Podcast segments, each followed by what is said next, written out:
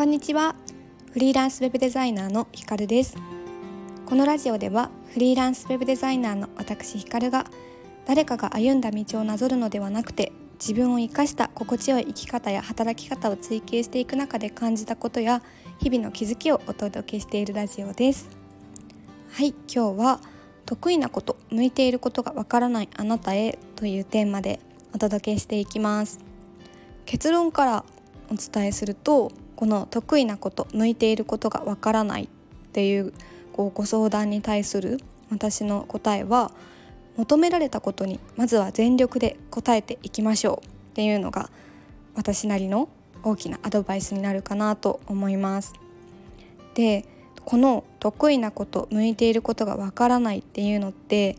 過去の私の状態そのものです。今もちょいちょい、うーん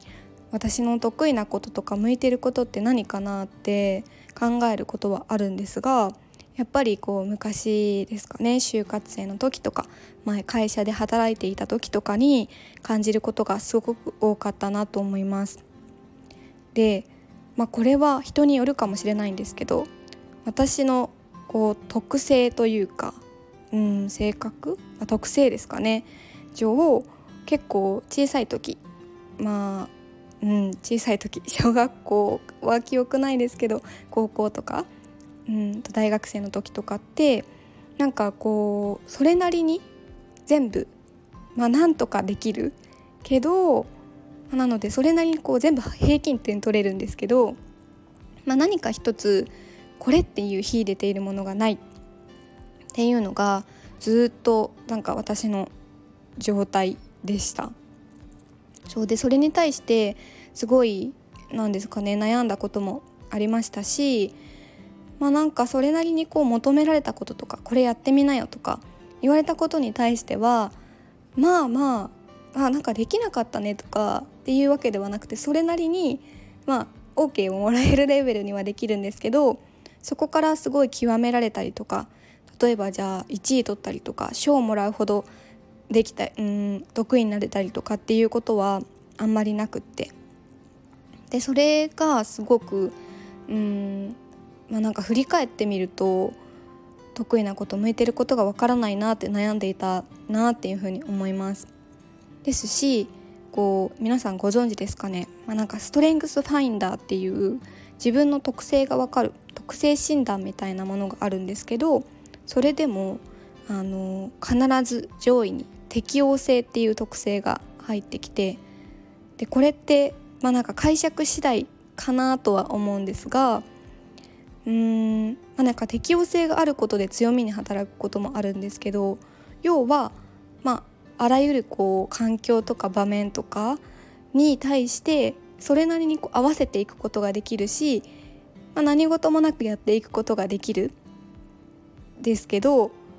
まあでも裏を返せばその中で自分がポンって秀でたりとか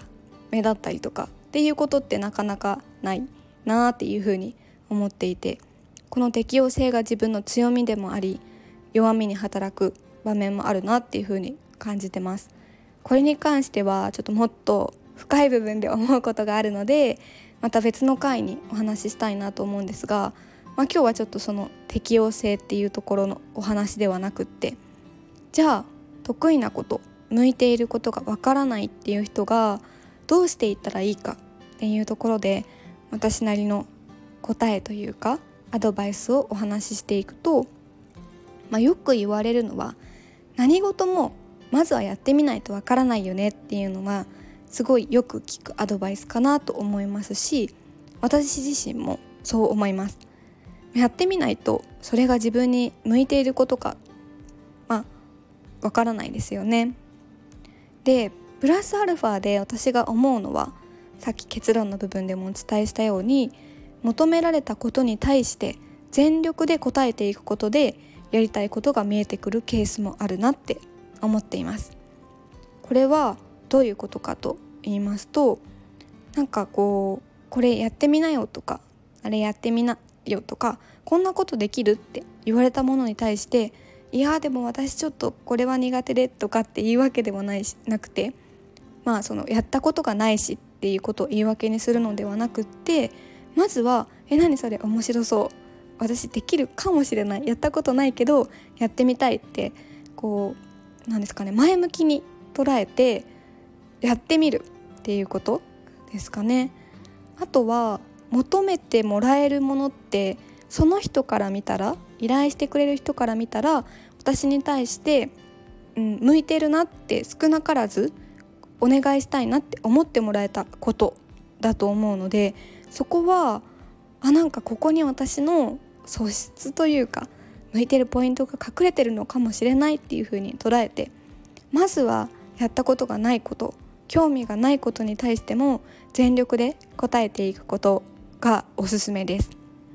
そうだから得意なこととか向いていることがわからない自分を決してネガティブに捉える必要はないなって私は思っていて、得意なこととか向いていることがわからないからこそこう固定概念、自分に対する固定概念なく何にでも挑戦できる自分なんだってこうポジティブに捉えて、食わず嫌いをせずに何でも受け入れてみるっていうのをまずはやってぜひぜひやってみてほしいなと思います。でその中であこれはちょっと違うなって思ったらすぐにやめればいいですし、少しでも心が動いたら続けてみたらいいなって思います。でやっぱりこう続けていくっていうこともすごく大事なことだと思っていて、でまあさっき言ったように違うって思ったらすぐやめればいいんですけど、やっぱりこう得意なこととか向いていることっていちにちやふつかで分かるものでもないし、いっかいやっただけで分かるわけでもないと思うんですよね。なのでちょっとでも心が動いたらそのお願いしてくれた人に感謝をしつつ自分なりに続けていくっていうことがすごい大切だと思います、うん、でそうしているうちになんだろう、自分ってこれが得意かもとか向いているかも、まあ、向いているかもイコールこの先も続けていきたいって思えるかとか心から好きって思えるかとか、それに対してもっといろんな人から求めてもらえるとかそういう部分だと思うんですけど、うん、なんかそういうものが見つかっていくんじゃないかなっていうふうに私は思っています。でですね、私がその、まあ、得意なこと向いていることがわからないとかなんかこう自分の中でこれっていうものがないっていう時に、うん、一つこう読んだ本の中でおすすめなものがあって、まあ、いろんなメッセージの込められている本なのでいろんな捉え方があると思うんですが、えっとですね、おすすめの本として仕事は楽しいかねっていう本がとってもおすすめです。私すごい好きな本なんですけど、これあのぜひちょっと概要欄なんて言うんですかね、メモのところにリンクを貼っておくので見てほしいんですが、これ読んだ時にすっごいあなんか私うーん先が見えないというか、これっていうものはないけどでも、うん、頑張ろうって思えた本だったんですね。でちょっと大好きな一節をご紹介したいんですが、読みますね。大切なことは明日は今日と違う自分になるということ。そのためには毎日試すことを続けなければならない。試すことに失敗はないから遊び感覚でいろいろやって成り行きを見守るんだよっ